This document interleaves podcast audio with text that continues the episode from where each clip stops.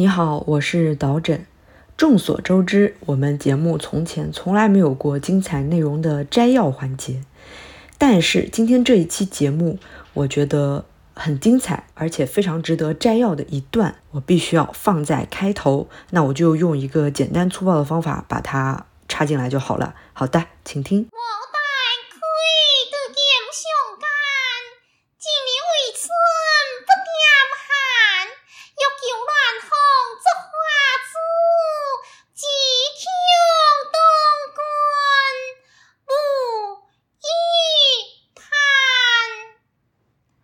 是呃《胭脂记》里面王月英的一个念白，然后接下来念一下迷氏的吧。来面的好手，跟我跳了，我跳东条一片相思，我那无啥，看恁罪人敢为保证，天动！天哪！听戏、看戏，一起快乐搞戏。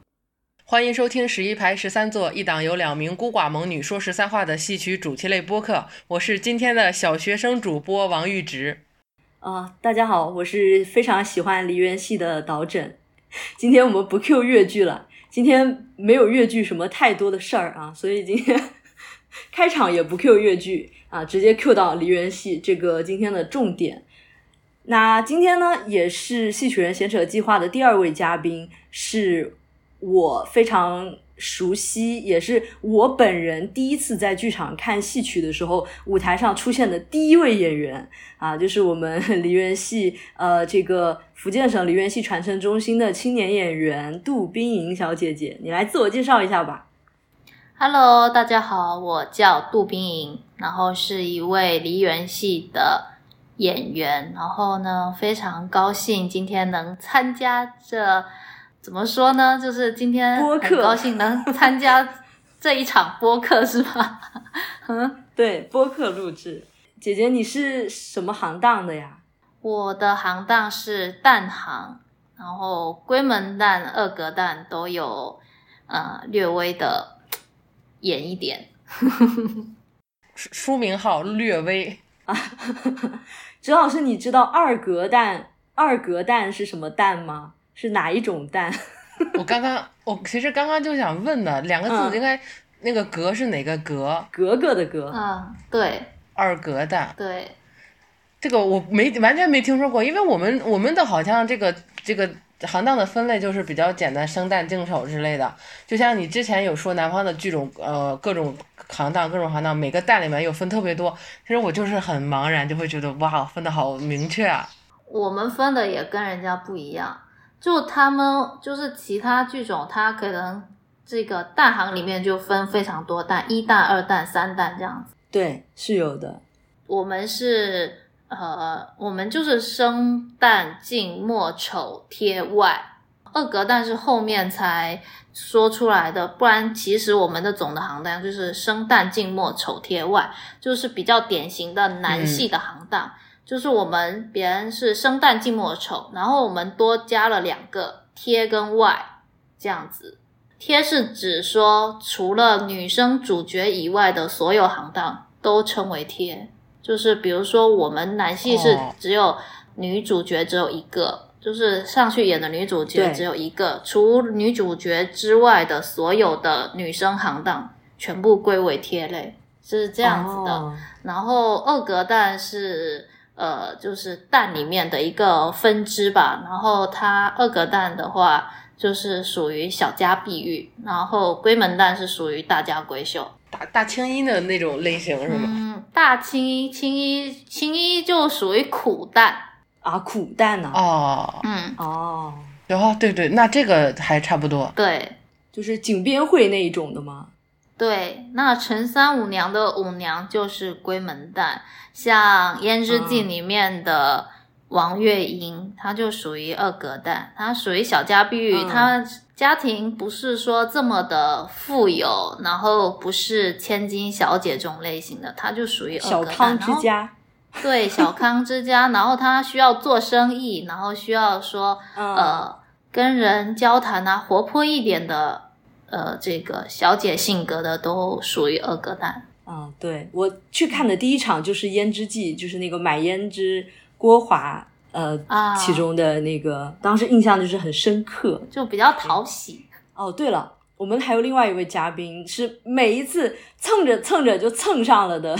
我刚刚就想说啊，其实我们今天呢，不仅不仅仅邀请到了演员来做分享，还邀请到了一位他看过一场梨园戏的戏迷朋友啊，依然还是我们的春生，是我们的第二位编外主播春生同学。大家好，我又是春生，呃，我是在闲聊的途中聊着聊着就忽然被参与进去来参加到这期节目的，呃，今天就是有一个只看过一场戏，但是确实很喜欢这场戏的这个观众的视角来跟大家蹭着聊一聊。你好，你好，鼓掌鼓掌，此处有音效。哈哈，杜老师你好，你好，你好，你好，有有有有有，嗯。那我们要要不然就先从杜杜姐姐这边开始吧。我们从呃，在你开始学戏曲之前，你是怎么了解到这个戏曲的？呃，我我自己是大概知道，因为你是戏曲世家嘛。那你具体来跟我们说一下。就是当时是陪同学考，就是我们有个同学知道 说梨园戏在招生，然后我本来是没有打算要报考的，然后我是陪他去，最后我考上了，就是这样子，他没有考上。这怎么是一个偶像剧的概念？这是一个很经典的模式，真的，对，这是好像 对我也是好像经常听到有这种，但确实是这样子。但是我那个时候还是略微有点点排斥的，因为自己的外公外婆是做这一行的，略微还是有点知道的。但是我那个时候的想法还是想要读书，但是家里面不知道为什么前一天还信誓旦旦的跟我讲说，嗯，可以，你去读书，不要去。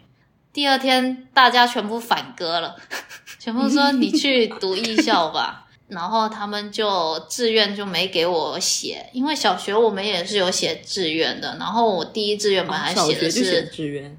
对，是读是写的是那个，嗯，我们这边的一个中学，然后也不会很差，挺好的。第二志愿是写这个，然后他后面就把艺术学校改成第一志愿，然后我就去读艺校了。然后我记得我没有考试，就是考梨园系的时候，我的一试、二试是没有考，因为我那个时候是不想去的。但是最后家里面还是逼着我去考了三试，然后三试的话，我是因为剧团那个时候还没有搬，住在就是呃，我的外公外婆是住在旧的梨园的宿舍，然后他们就嗯，然后我那个时候住在外公外婆家，然后他们就早上就我在睡觉，他们就抓下去。把我抓下去考试了，然后我还穿着一身睡衣，然后我就外面裹了一个外套，我就下去了。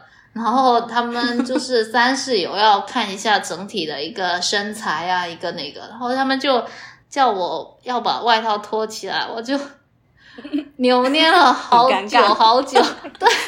我就在那边心里斗争了好久，我都没有脱下来。我说啊，怎么办？里面的睡穿的是睡衣，就这样子，还是挺乌龙的。因为我去过那个梨园旧剧团的那个旧址，然后我现在脑子里面是有一个画面的。对，你们现在再去一下，他现在就已经重新拆拆迁了是吧？对，拆了。嗯对，那边还是有很多回忆的，因为那个旧的剧团还是以前的一些，比如说一些梨园戏的老前辈们都生生活在那边，然后呢是就是一辈子从年轻到老，就一辈子都相处在一起，所以呢，有时候。呃，邻里邻外的感情还是非常好的。有时候就是，呃，煮个饭啊，缺根葱啊，缺盐啊，就是蹭邻居的。比如说缺了一点，然后就过去那边问一下有没有啊。所以说还是很有一个烟火气，对，还有一个感情的羁绊，就是一个梨园戏带给老前辈们。嗯，那你也可以介绍一下这个你的外公和外婆分别是哪两位？我的外公是梨园戏丑行的一个演员吧，就是他主攻的行当是丑角，然后他后面也有做导演，然后包括现在也有在给剧团排戏。他的名字叫做许天相。然后我的外婆是叫黄雪娥，然后她以前是。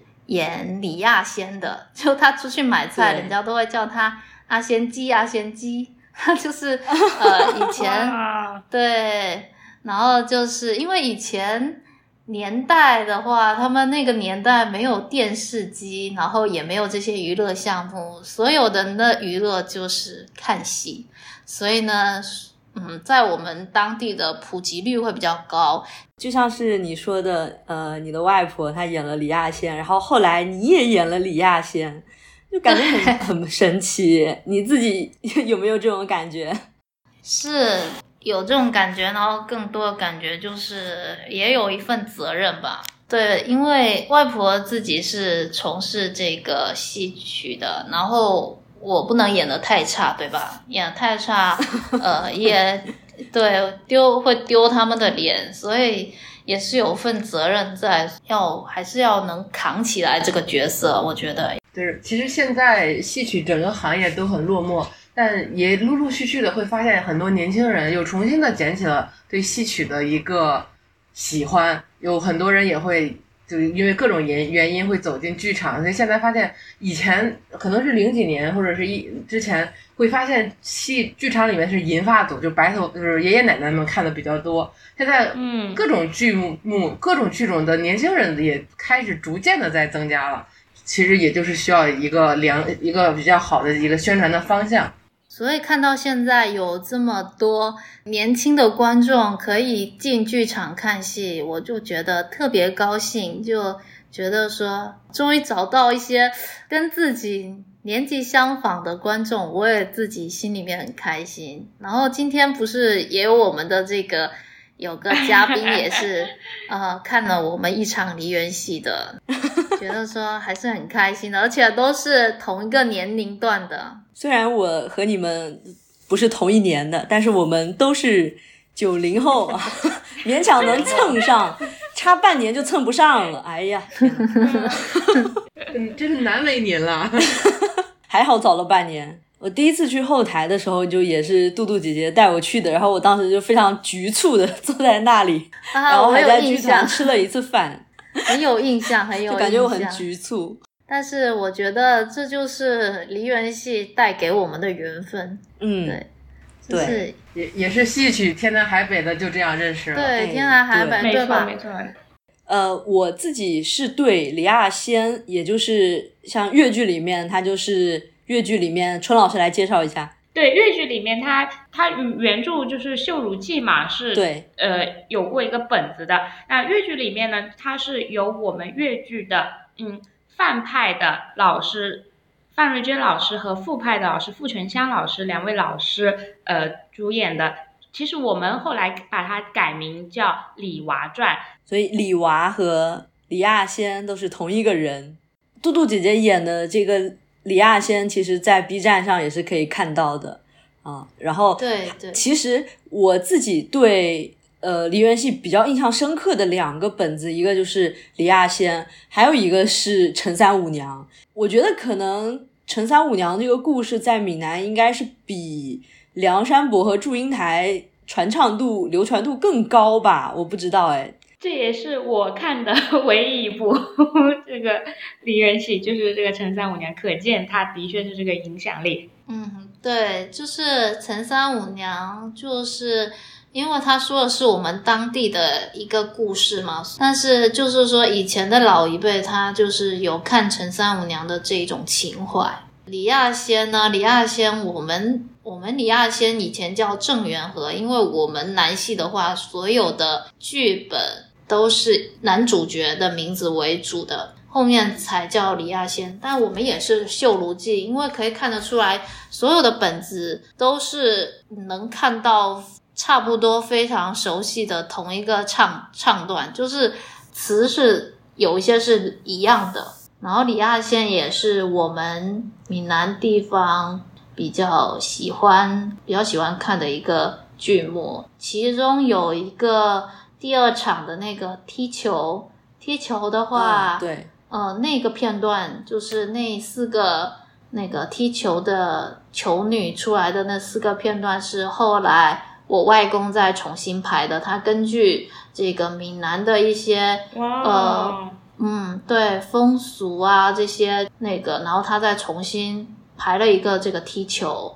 之前去参加那个呃，就许天上老师的小互动的一个活动吧，当时就有提到，呃，那个曾龙导演好是吧？好像是，然后他就有提到，就是这个嘟嘟姐姐她的外公是非常擅长创造这个城市啊、他不是说是去创造什么剧情啊什么，他是把这个故事和人的表演就结合起来的一种创造，就是嗯而且他特别。嗯就老人家创造出来就很自然，就不会像现在有的那种在台上的那种很僵硬啊，或者是什么很突兀啊，他就是感觉就是浑然天成，嗯就好像他那个就是从好几百年前传下来就是那个样子的那种感觉。嗯嗯嗯 对对对，我要是没说，我根本我也真的不知道，也是也是听 听他们说的，我才知道。如果不说，我也不知道说啊，原来我学了这个戏，这个这个片段是他重新再排的。还有一些其他的片段，我也觉得说啊，挺妙的。他就是还有一个是井边会的一个片段，然后他就就是女主角说没有桌子，然后那个丑角行当就趴下去说啊，我给你当桌子，然后他就趴下去了，觉得好自然，都不觉得是 是他在重新对啊，重新弄的，对，像越剧里面，呃，有一个莲花落是非常出名的一个唱段嘛，但是在梨园戏里面，它其实也有，但是梨园戏里面它还是穿插了一些歌郎的在那边，呃，像拍胸舞结合进去的一个非常精彩的一个唱段，也是梨园戏的经典唱段。对，真的是非常就是非常受观众喜爱的一折戏《莲花落》。如果是本地人的话，每次只要演到那一折戏，就大家都会就会笑。春老师也说了嘛，他感觉看了《陈三五娘》之后，他会想来嗯泉州过元宵。其实我当时也是这么想的，你知道吗？我当时也是这么想，然后当时都已经决定了和我那一群朋友，就是大家一起去泉州过元宵。结果你们嗯就是那一年，那一年就是疫情元年，再也没有成功过。来吧，来吧，疫情要是好一点的话，就大家都来吧。等下说不定你逛花灯逛着逛着就碰到一个舞娘，哎呀，多好！我们应该碰到不是舞娘吧？应该碰到是陈三才对吧？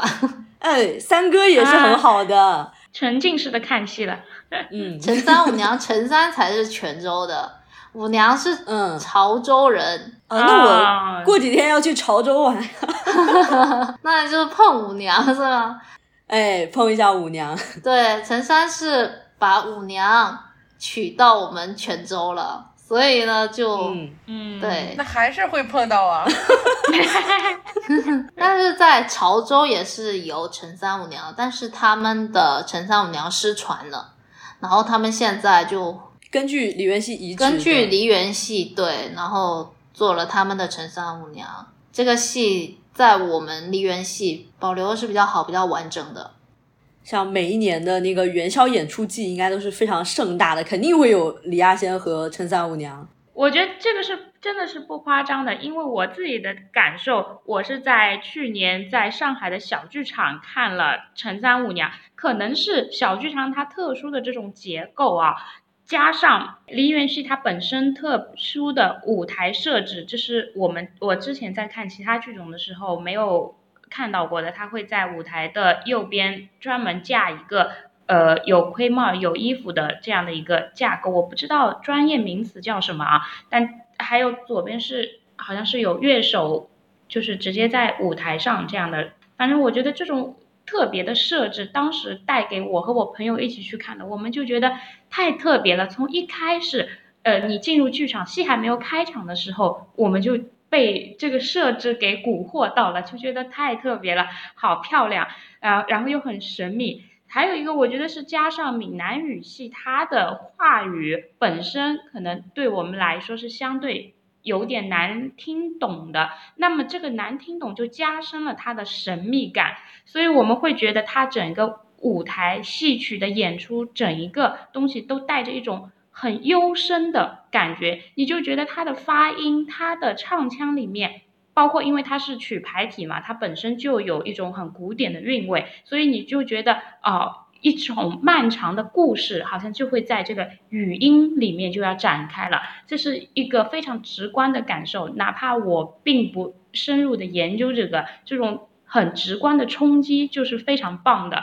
所以我们当时看完之后回来就开始搜索。福建省梨园戏传承中心的这个公众号，然后就翻到了你们以往呃会在元宵节这种大的节日做的一些活动，我们就觉得天哪，怎么又便宜又这么多剧目呢？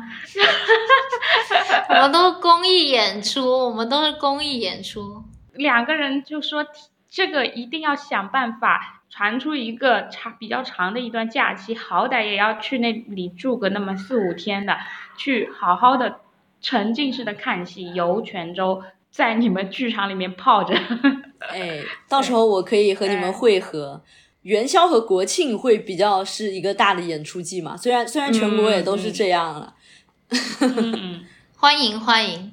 对，同样是元宵戏的话，呃，比如说越剧、昆曲，它可能也会做一些元宵演出剧记啊，但绝对没有你们泉州如此的重视和对 这么大阵仗。对我们的话呢，不光是戏，然后我们的元宵节也非常的热闹。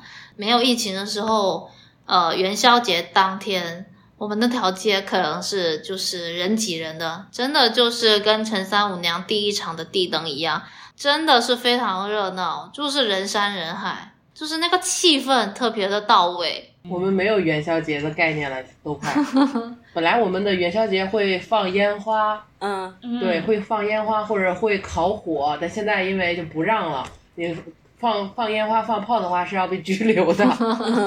本来唯一的一点点的气氛就完全没有了，就只能是说在家就待着，毫无节日感，就挺遗憾的。那这么一说，这个人山人海的话，那这个三哥和五娘能撞上也是非常不容易啊，命中注定啊。他们陈三五娘就怎么说呢？他们说其实林大爷是挺帅的。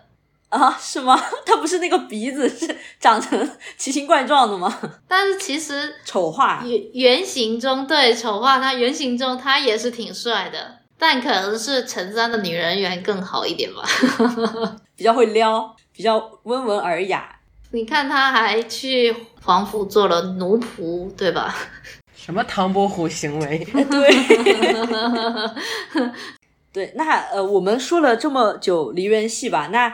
呃，梨园戏它最大的特点，杜杜姐姐觉得是有哪一些呀？因为它和很多别的剧种可能还是比较不一样的。除了前面提到的行当，我们的城市叫做十十八部科目这样子，科目又会分化成很多的科范这样子。然后它是城市的话，就是我们的动作，我们的动作是有一套我们自己的体系的。区别于金昆，嗯，我们的动作是比较着重于这个细腻韵味，这个是我们自己的，我们自己这个剧种独有的动作。然后还有一个就是我们的流派，上路、下南、小梨园，我们有三个流派。然后现在以前是不同的流派有不同的棚头，就是那个他们的剧目。上路上路下南上路流派有上路流派的剧目，下南流派有下南流派的剧目，汇总到一个剧团的啦。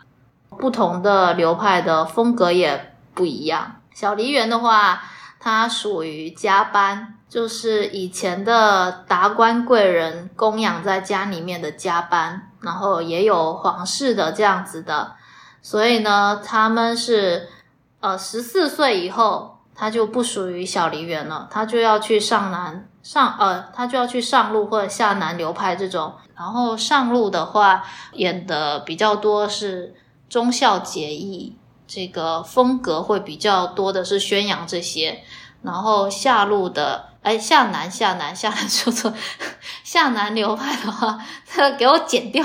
向南流派的话，它就是因为是我们南方本地的，所以它会更贴近我们南方的一些生活气息，会有非常多的我们南方的俚语，然后呢。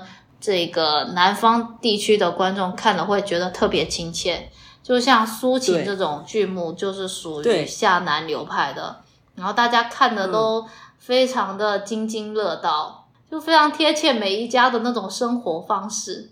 哎，所以梨园戏的苏秦反而不是家国那些戏吗？它反而是日常家长里短类的。哎，对，这么特别，你看，你看，这是我我的误区。他讲的是苏秦不第归来以后，在家里面遭受的一些冷落冷眼，然后等到他做官回来以后，家里面人对待他的一些不同的方式，然后包括他老婆还有他苏秦的父母是怎么对他的这个演的是苏秦的家里面的这些家长里短，所以是非常有自己我们梨园戏的特点的。然后苏秦也是属于我们梨园戏的看家戏，李亚仙、陈三五娘、苏秦这些剧都是属于梨园戏的看家剧目。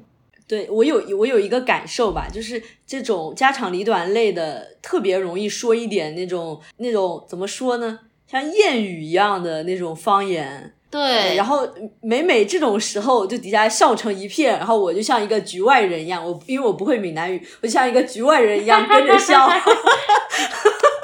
所以，因为平常时，呃，就是我们的一些生活当中也会说到这些俚语的，所以呢，当台上在说的话，就会觉得说很亲切，而且大家。呃，就是我们这片区的人都知道它是什么意思，然后又非常的贴切，对吧？然后那哎，我突然想起来，因为我们刚才说的大部分都是传统戏，或者是呃原来有传统的剧目，后来有重新。编过的嘛，但是呃，其实梨园戏近几年也有非常多新编的戏，就像之前有一个嘟嘟姐姐，她有一个很火的一个抢妆视频，在好像在每个平台都很火，对我都惊呆了。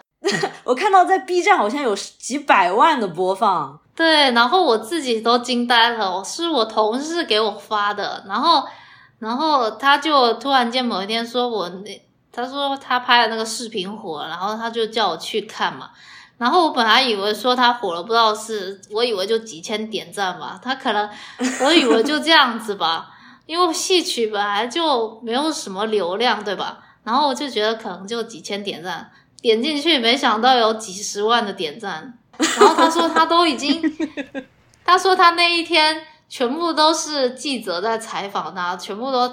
就是打电话采访他，对，然后我就说哈，也有其他的记者问说女主角是不是他，然后他说不是，然后又呃记者又托他要到了我的方联系方式嘛，然后就呃就是采访一下这样子，我都觉得说 突然间莫名其妙的，就这种抢妆视频就。莫名的戳中很多点。之前曲剧的有一个演员，他们在排鲁镇，他演的那个祥林嫂，就有一段是从年轻要迅速的要那个换所有的妆嘛，包括头发，那个 那个就在各个平台上的那个浏览量、点赞量就特别的高。对，就是大家很喜欢看，觉得就很奇妙，就觉得就有一种窥探到的感觉，就是说哎呀，原来后台原来是这个样子的，就有有这种心态。对 对对。因为大家看到的都是舞台上的呈现，然后台后原来啊，原来换装要这么多人，然后原来赶装的话需要这么多人配合，然后就是也是呃有点赞我们这个呃团队的一个执行力，对一个团队的默契。我当时发到那个我们这边的群里，大侄子他说，我以为那个人是要揍你，还有很多很好笑的评论。就是乱，但是井井有条。对，我那天就是特别近距离的就看了这一场，就是曲剧的这个抢妆，在他旁边看，就是当他准备要下台的时候，就有七八个人就站在那边，然后好几个人手机就已经站在那个箱子上面，就开始打灯了，然后就就说来来来了，就特别整装待发，大家都准备好，他一过来就是真的是一群人扑上去把他给撕扯掉了那种感觉，就看着又又慌乱又好笑。对，我们的那个抢妆视频也也是差不多是这样子，台前是演员，台后就是所有的人才能完成完整的能把这个东西呈现出来。所以说我们剧团的话也是在这方面做的比较专业的，包括一些细节上的处理。呃，我们如果有看春春，有看过我们的那个陈三五娘，对，也是很专业的。对，包括说我们的演员，比如说上上场，就是一定要离这个呃上场的这个上场口一定要呃离两米远的距离，因为这样子的话，台下的观众不会看到你。你一定要提前做好准备，然后对，然后下下台的话，一定要带戏，带戏到观众看不到你，因为有一些，比如说你在幕后的话，先上场，观众可以看到你，就是要离远一点，然后观众才看不到你，对，不然就会看到你的一个在场口的一些小动作。我之前有看一个戏啊，那个戏因为演员他唱完，他那段是特情绪特别大的一个波动，就哭，在那个剧里哭的不能自已的一个状态。这个时候那个幕布缓缓缓落下来，就是很明显，因为因为我们这儿是只是关了灯的，但是他那个幕布是很透的嘛，我就看到他本来还哭着，然后那个幕布一下灯一关，那个肩膀咔就松下去了，然后整个人就是特别垂着的，就那么蔫蔫的走下去了。我就当时就有一种，哎呀，你干嘛让我看到这种东西，就很难受。就本来前面他特别专注的在演那一瞬间，我就有一种出戏。对，出戏就是怕观众会出戏，所以呃，希望就是一上台就是希望看到呃，就是希望让观众看到演员是带戏上场的，然后呃下去的话也是带戏下场。是是，所以我觉得梨园戏真的很讲究，这个东西在城市上面的这种规范是非常有必要的，哪怕可能嗯你稍微少做一点点，也许啊观众也不能发现，但是自己可能对自己有这样的要求，要必须要把这个东西一一给做到位，就是呃，所以我们作为观众是非常感激的，能够有这样依然在细致的坚守的人。就是把这些良好的一些这种习惯带给我们的话，是我们这个团长、曾老师曾静平，因为他就是属于、啊，对对戏比较呃，就是要求的比较细致的人，所以他对这些细节也是非常的讲究，所以他们会他会要求演员的这个台前幕后的细节，他都要做到很到位。我觉得，比如说他的戏，呃，就是看起来很干净，就不会让人家觉得说，哦，有一个细节突然间出戏，因为就是这些这些细节啊，就是拿捏的比较到位，所以也养成了我们一个习惯，演员的一个习惯，就是在这些细节上会比较的注意。因为演员是在台上给观众造梦，就是让观众让观众看的也比较的舒心、赏心悦目这样子。对，不要让观众觉得说，哎，怎么这个东西怎么做的这么业余？那专业跟业余的话，就是这些细节方面的一些把控。这个抢妆视频是在哪一出戏的这个过程中拍摄的呀？抢妆视频是在《倪氏教子》，也是前年还去年排的一个新戏，然后我是演的是剧中的倪氏。嗯、这个戏是挺有意思的。对，这个戏也是呃团长排的，曾老师排的。嗯，他他现在就是做导演。我觉得倪氏是一个很有意思的角色，她本来是一个当家大主母的一种状态，但是又又反而有一种呃颠覆了那种普通家庭主妇的那种，但好像感觉带带有一点丑角的一种感觉。呃，当初不是这样子的，当初接到剧本，我们是想以正剧的方式去演的，演《倪氏教子》这个戏。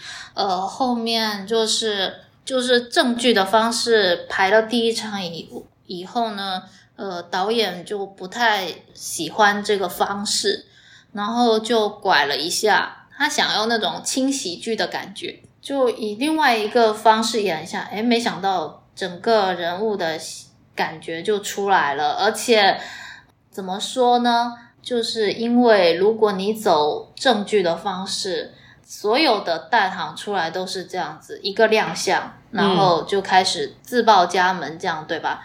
然后呃，因为而且所有的剧种几乎都有交子的，都有交子的这个片段，包括我们梨园戏也有雪梅交子。传统的东西已经经过呃非常久的沉淀了。呃，因为我们剧种也非常的古老，所以已经有非常好几百年的沉淀，一直一代一代更迭，然后它都没有失传，就证明说这那个戏已经是呃到了这么久以后，它已经很成熟了，非常的完善了。而且呃，我们传统的那个雪梅娇子的话，也是一个呃大家非常爱看的戏，就是已经是很成熟、很完整的一个整个娇子片段就很完整了。那我们在新编戏还以这个模式走的话，那就没有一些新的东西了。然后我们就想说，以其他的一个感觉去演这个戏，然后我们就以轻轻喜剧的感觉去演。哎，没想到感觉就出来了，然后观众看的。也会就是反响很好，对，反响很好，然后也会笑啊，就是会在就是哄堂大笑这样子。我们第一场演的时候，我们也惊到了，我们本来还是挺紧张的，反应这么热烈，对，听到台下的观众在笑，我们就觉得啊，观众的反馈是给我们最好的一个就是一个答案。所以戏曲就是这样，它就是一个。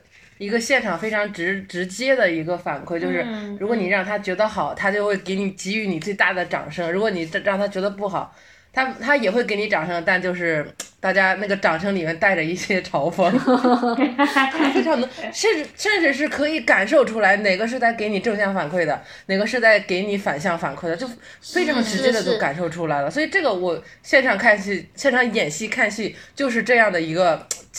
直接的交流就对，这就是剧场剧场舞台带给我们的一个魅力，跟这个呃影视是不一样的，因为它影视隔着屏幕嘛，所以说你没有办法直接感受到反馈。剧场的舞台它就是能直接感受到呃观众给予演员的反馈，所以呃这个也是呃舞台的一个特别的魅力所在。所以我特别的呃沉迷于舞台。这个泥氏教子，其实我觉得可能对你来说算挑战吧，因为这样的角色你之前有演过吗？就是这种有点刁钻、有点蛮横，然后又要在舞台上面那么剧烈的运动。我们因为这个戏的话，跑动会比较多一点，所以我们每次排练前，呃，团长就像。呃，就是曾老师就像那个拎小鸡一样，叫我们开始就是要先先热身，先练功，先跑脆步。然后他，呃，我记得我们在排练的时候，他就拿着一个棍子，然后我们在跑，他就在后面跑不快就打我们的小腿，就这样，快点快点，就像对，就像对 孙娘教子，对，我们我们在演教子，他们他在教我们。禁止套娃，对，现场教子，现场教子。然后再话说回来，就是这个角色就是挑战是挺大的，因为呃，他已经是有一点点就是参考丑行的这个呃感觉了。因为如果是不借鉴的话，这个人物性格没有办法出来，所以一切的呃一切的那个都要以人物出发。为人物服务，所有的这些就是这些城市也好，哦，这些感情也好，所以当时的话，就是排的时候那些感情啊、动作啊，也是就是有很多自己的一些想法吧，能这样说，因为不是说每一个动作、每一个情感安在这个人物上都是合适的，你要找到最合适这个人物的。演法，而且不能超出梨园戏的范畴，这个很重要。就是你不可以自己天马行空，自己安一个动作，或者是安一个什么东西进去，这个是不符合梨园戏。你一定要在梨园戏的范畴里，然后去寻找人物的感觉。所以当时在演的话，会有借鉴一些，比如说。呃，我们梨园戏女丑的一些动作，女丑行当的一些动作下去，呃，让他这个人物更丰富一点。其实，其实就像刚才说的这种，呃，不管怎么编排，如何创新，它都是基于这是梨园戏再去走的。就是我其实之前也问过一个同样的问题，就是说，因为现在很多戏曲就逐渐的话剧了、舞台剧了，甚至是舞剧都有像了，就是这种。没有了自己戏曲本身的特点和魅力，模糊了。所以当时当你当我听到你说一定要基于它是梨园戏的东西去改，我内心突然升腾起了一种感动。对，真的是感动。你因为其现在其实很多东西大家都会去呃，就有意无意的去强调什么所谓的跨界呀、融合呀。呃，美其名曰这是吸引现代的年轻的观众，但我们年轻的观众其实真的并不想看到这些。我们年轻观众只想说，我我们有被冒犯。嗯 嗯，你东西一个原汁原味的东西，或者说你的创新是基于在原汁原味这个框架里面的做的一些呃改进，这个是喜闻乐见的。但我们想看到还是它。最纯正的那个味道，其实这个是作为观众的心声。所以说，当时在演这个时候，还是有很多的一些，就是要尝试，但是又还要再考虑，就是慎重，嗯嗯，就是一定就是戏曲的创作吧，就是人物的塑造一定要慎重。所有的戏曲都一样，因为一定要慎重、慎重再慎重，因为你要。一定要对戏曲本身抱有，就是你自己的剧种抱有这个敬畏、敬畏的心。你一定要想说，这个东西它是不是在这个呃自己本剧种的范畴内？对对对，它可以改改动，但是是在基于这个范围之内的一点一点的小小的尝试去改动，而不是说我抛弃掉我戏曲，我一下子跳到话剧里边，我告诉你，嘿，你不懂创新，你不懂。呃，这就叫创新。你们那种就是呃可以有，但是现在我们要创新，但是创作创着创着把自己给创没了，那你这个那就是真的就是创飞了。你那你还记不记得你是唱什么的？你还知道你原来从事什么行业的吗？就好像都被模糊掉了。对对，所以所以这个度很难去把握好，这个度就全部就是得靠这个演员自己去衡量，自己去感觉。而且这个东西，因为演员是最直接的呈现者，还是比较年轻，所以一定要再慎重，所以要多听听呃老师们的话，这是绝对对的，因为他们的年纪比我们多太多了，而且他们的呃从艺年龄就是很久，所以他们的就是说他们的感官是更直接的，所以一定多听长辈的话。多听大人的话，嗯，他们的从艺年龄比我们的年龄都大，对，在所以就是在这个戏曲的创排当中，就是作为演员，你觉得最大的困难是什么？最大的困难的话，嗯，我觉得都还都不是，都是挺困难的，都不是问题。哦哦，我以为都不是问题，我这句话就过分了，这个就有点太。太自大了，太大了，的确是很困难的。就是我觉得困难是对的，因为我们从观众来的角度来看，我觉得哪一个都不容易。对，嗯，对，困难困难了以后，但是你跨过这个坎了以后，你就进步了一个台阶。排的时候，你当时排的时候，你是会有一点点的迷茫的，你不是一下子你就呃能进入角色的，你一定。摸索人物的时候是非常的困难的，因为剧本只是平面的东西，你要怎么让剧本的东西立体起来，这个是有点困难的，而且你不是一下子就能感觉得到的，你要通过不断的尝试，总结出最适合这个人物的性格，因为每个人的性格不一样，他这个性格。会做什么样的事情，会做什么样的动作，以及他会怎么样说话，嗯这些都是呃我要去考虑的。然后还有一个就是呃戏曲不离身的，就是唱念做打。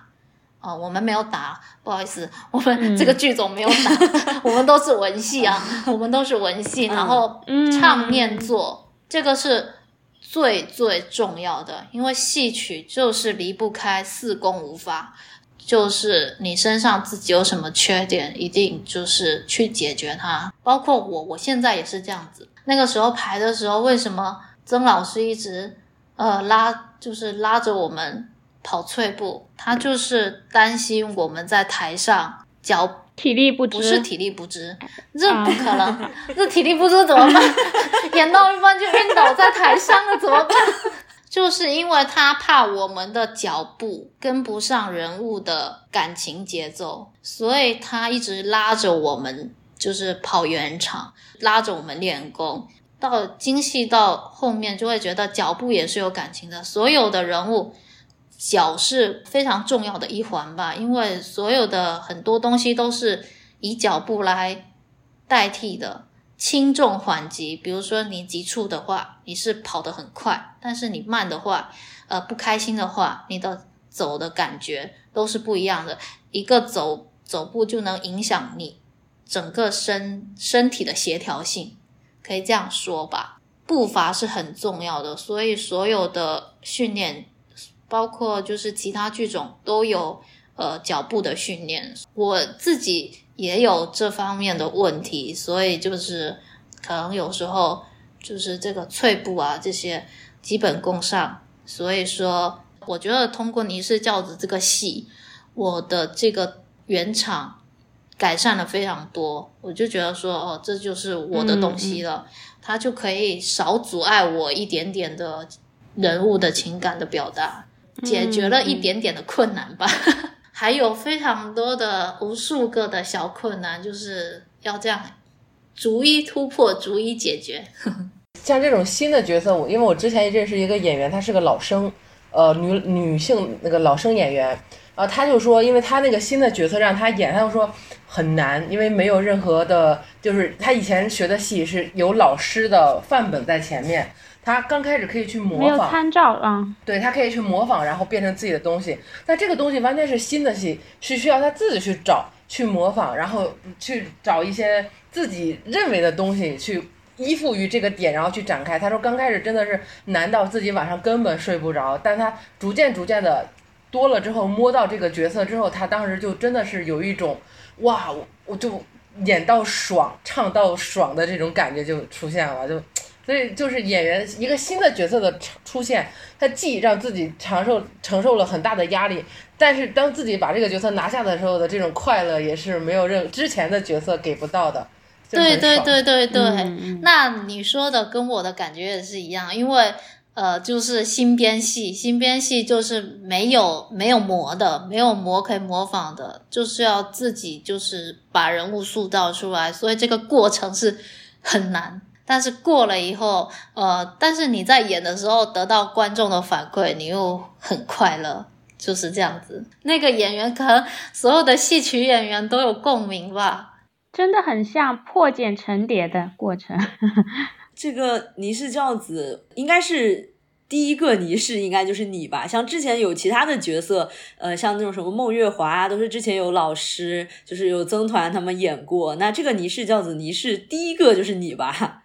对对对对对，就是自己塑造这个角色，就是刚才阿直说的那个感觉。他这个创作是痛并快乐着。嗯，我自己在看的过程中，我觉得杜杜姐姐她演出来的那个角色，尤其是这个倪氏，因为她那个倪氏，她带了丑角元素，她整个表情就是非常的 夸张，然后她自己本身呢，就是一个非常可爱的一个小姐姐啊。这个过程中 我就觉得，哎，这个。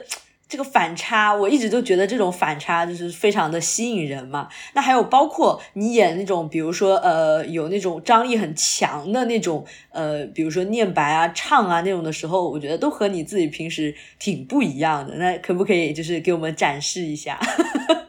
因为呃，动作我们肯定是看不到了，那你就给我们展示一下唱念吧，就是随便挑挑一段。真的要这样子吗？这样子？对，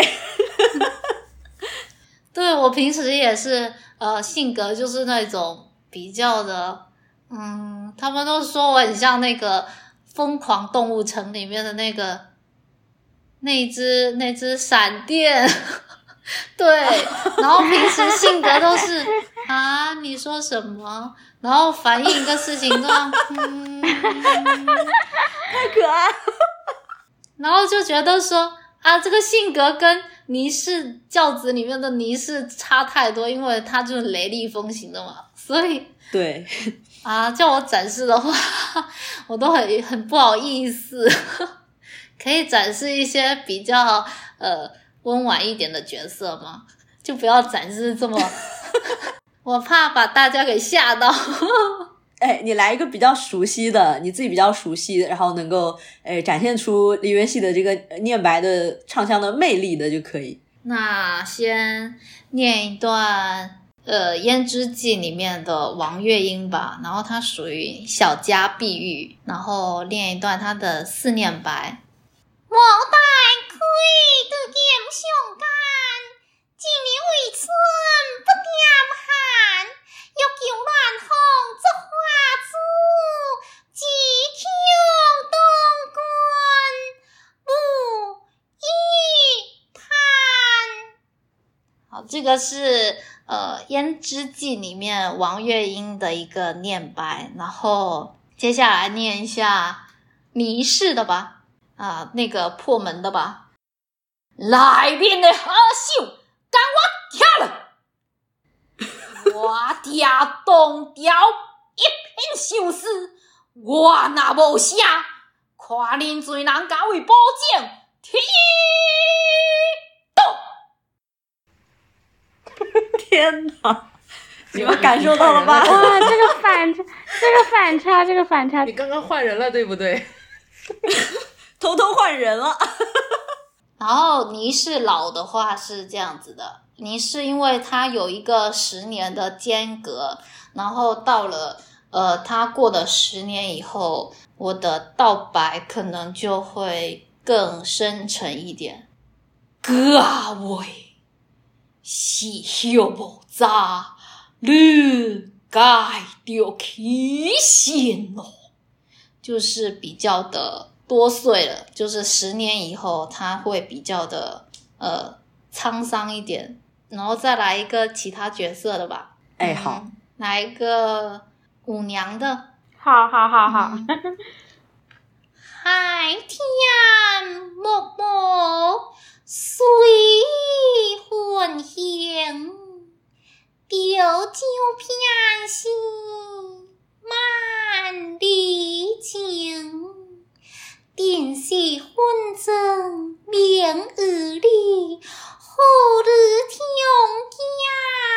降可表现。这个是呃比较闺门旦的，然后第一个是比较可爱一点的小女孩，然后中间那个是倪氏，当了妈妈以后。就声音会，整个声音可能会粗一点。你屋子里好多人呀，就一下子从闪电，从闪电变成了朱迪，又从朱迪变成了牛警长，现在后来又变成了杨 杨秘书还是那个杨市长，就这个就就你就真的是你的房间里好多人啊。对，因为就是所有的性格都不一样，他们所有人物性格也不一样。嗯，所以我一直觉得梨园戏的可能性是很强的，因为就通过这个念白，大家就可以感受出来，就是我们一位演员可以有这么多，就是区别非常非常大的一种状态。就是认识的来看倪氏都说，没想到我的语速能这么快。你刚刚。你刚刚倪氏一开口，我真的有被吓到啊！什么？我也是，我也是，就就惊到，真的惊到。然后他们说，他们说还有观众就是直接就是出了剧场还在讨论说这个女的，这个倪氏太凶了，太可怕了。然后就是很多年轻的一些，就是来看戏的一些学生，真的是学生说说倪氏太凶、太变态了，就是会有很多母亲会有共鸣，说啊，对，就是如果小孩子就是呃惹他们生气，他们确实就是会。就是像那个大耳朵图图里面的妈妈一样，就是头发会着火，冒火，对，冒火，对。所以说，呃，听到很多观众的反馈也是挺开心的，证明说他们对这个戏是有共鸣的，是看进去了的，是是，对，有看进去。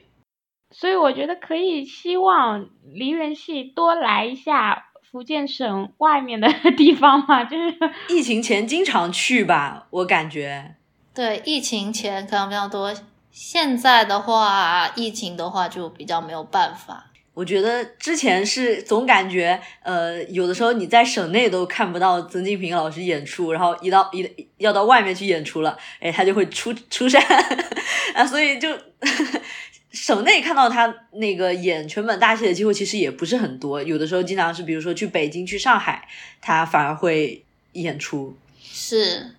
我见过曾老师也是在上海，就是他这种大的拼盘的，呃，各个剧种都汇集的名家汇集的里面，然后见到他唱了那个董事那一段，呃，董生与李氏，呃呃，董生李氏，对对对对对。而且我觉得梨园戏他们一整个剧团就是在曾老师的这个带领下吧，就很会整活。之前他们也是就是对于这个剧种的。本心其实是坚守的很好，但是在这个情况下呢，他们又在形式上有各种各样的那种创新的公益演出，比如说在我们那个青源山那个老子天下第一的那个雕塑底下啊进行演出，哎，对，这个名字就是老子天下第一，老子天下第一。这个底下演出，然后还有在那个呃青源山的。其他的地方也演过吧，然后还有在那个五殿市的那个古厝的那个街道上，呃，还有各种各样，比如说我之前参加过的就老艺术家的那种分享会，呃，然后他们之前好像还办过那种，呃，可以大家一起吃饭，呃，就像是 你吃着吃着饭突然被 Q 啊，你表演一段节目的那种 那种活动，对对对，就感觉很花样很多。杜杜姐姐，其实在这个过程中，我觉得她参与的是很多的啊。那你能不能给我们介绍一下，就是你这个过程中，你你你有没有什么样的想法？就是你觉得这种新颖的活动对于这个剧种的传承来说，是有没有实质性的意义的呢？我觉得就是它的意义，就是能吸引到更多的年轻观众，然后走进剧场看梨园戏。我觉得这是最大的一个意义，因为。大家普遍的印象，你都觉得戏曲就是老人看的，然后怎么样让年轻的观众觉得说，呃，梨园戏是也是一个非常有活力、非常现代的一个剧种呢？如果观众不走进来，我们就走出去，就是这样子。那我们就出去唱一些这些梨园戏的这些曲子，然后吸引。年轻的观众，让人家觉得说：“哦，原来我们的梨园戏也是这些在从事梨园戏的人，包括我，都是非常的呃时尚的。梨园戏不是只有老人才看，因为平时的话，我也不是说古板啊或怎样的，对吧？因为我们也是年轻的人，我们也会年喜欢年轻人的东西。那怎么样把这些？”年轻喜欢，我们自己都喜欢年轻的东西。怎么样把这些年轻的东西跟年轻人接轨？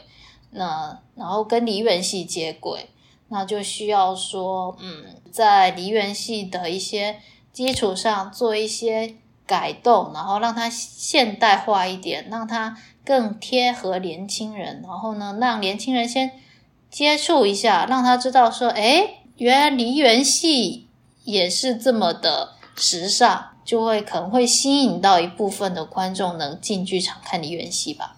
它是亲切的，是可接近的，是有趣的，就是传递一个这样的是的状态。对，没错，我觉得这样就是非常大的意义了。也也让观众看到更多的年轻人在从事这个行业，并且在认真的对待这个行业。对对对对对，然后就会对，确实是观众都会看到说，哎，原来。呃，从事梨园戏工作的有这么一大批的这些年轻的青年演员们。嗯，那嘟嘟姐姐，你除了这个工作之外，你有一些什么样的一些爱好呀？就是你平时日常生活中，我日常的爱好就跟所有的年轻人一样啊，有时候就喜欢宅家看剧啊，或者也喜欢跳一些。舞啊，比如说也喜欢跳一些现代舞啊，然后也唱歌啊，也喜欢一些流 对打游戏。那怎么把这个忘了？我 最爱的就打游戏了！天哪，我这个网瘾少女。你看，你看，你一说打游戏，连语速都快了。可见打游戏当中遇到菜鬼也会骂，也会骂人。你怎么那么菜啊？对，会会会，也会大动干戈。对，所以说，呃，我们之前也是一直是我们这个戏曲人写者计划想要给大家传达的嘛。因为戏曲从业者他们虽然呃有一份这个可以说是在聚光灯下的一份职业吧，但是其实他就是和我们是一样是可爱的普通人。对，台上跟台下还是很有差别的。台下普普通通，台下台下也不普通，就是是很生动的人，才能有台上那么鲜活的角色。我觉得这是一一致的。鼓掌！不愧是被我们临时拉过来的嘉宾。对，说的妙。好，那其实今天这一期就差不多到这里就结束了。我们今天也说了蛮多，之前可能我连我可呃也了解了这么多年，也没有呃这么具体的。花这么长时间呢，和这个演员进行这样的聊天吧。那所以今天也非常的开心，杜杜姐姐可以呃就花那么多时间，还有包括前期准备的时间，就和我们一起聊天，就很开心。嗯，我也很开心，我也很开心。原谅我的地瓜腔就行了，大家忽略我的普通话。不，你的你的普通话非常标准。嗯，谢谢，谢谢。对，那最后。呃，那就请嘟嘟姐姐给我们推荐两到三部梨园戏的作品吧，就是你觉得最呃最有意思，然后最值得看的。但是我们我推荐的话，肯定也是大家都有看过的戏。嗯，可以啊，可以，不一定。大家先从最经典、最耳熟能详的入手嘛，因为毕竟耳熟能详就是代表说大观众比较认可的，那就《陈三五娘》。董生与吕氏，还有李亚仙，然后董生与李氏他是属于是新编戏啊，对，呃，王仁杰老师和曾静平老师两个人的这种双强合璧，对对对对对，这这个董董生与李氏这个名字听着就很现代新编的戏，因为现在现代戏都很喜欢起这种名字，谁和谁，谁和谁。什么金龙与浮游啊，什么的。陆游与唐婉啊。嗯，那这期节目就到这里结束了啊！感谢大家的收听，感谢杜杜姐姐，感谢春老师。好，我们下周再见。好，大家拜拜。拜拜拜拜拜拜拜拜。那最后我就给大家播放一段之前我们在聊天过程中提到过的。李亚仙里郑元和和歌郎们一起演唱的《莲花落》啊，这一段也被称作三千两金。但是这个版本呢，并不是梨园戏本身，而是在音乐的配置上和人员的配置上都做了比较大改动的一次路演的演出版本，可以说是更加的接近于流行歌曲。但是大家还是可以感受到这个梨园戏的感觉的。不然我也不会挑选它。大家一定不要忘记订阅我们、点赞、评论。好的，今天这期节目就到这里结束了。听三千两金。